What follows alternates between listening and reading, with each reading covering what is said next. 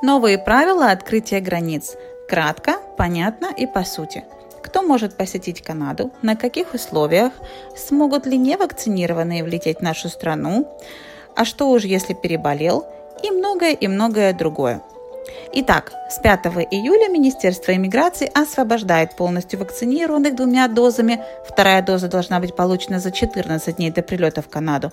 Путешественников от надобности идти в гостиницы по прилету и от 14-дневной самоизоляции. Наличие негативного ПЦР-теста за 72 часа до прибытия в Канаду и по прибытию в аэропорт остается. Какие вакцины на данный момент признает канадское правительство? Pfizer, Moderna, AstraZeneca и Johnson Johnson. Документы о вакцинации должны быть переведены на английский или французский язык. Всю информацию нужно будет загрузить в приложение ArriveCan, и на границе офицер вынесет решение, освобождены ли вы от карантина или нет. Если у вас или у вашего родственника нет iPad, iPhone или мобильного телефона, всю информацию нужно будет загрузить на специальный портал в интернете. Кто же освобожден от гостиницы и карантина при наличии вакцинации?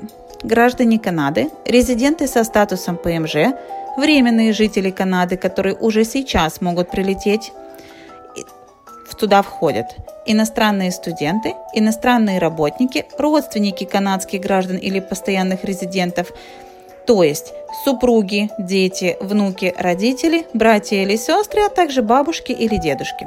Непривитые дети до 18 лет освобождены от гостиницы, но обязаны самоизолироваться на 14 дней по прилету.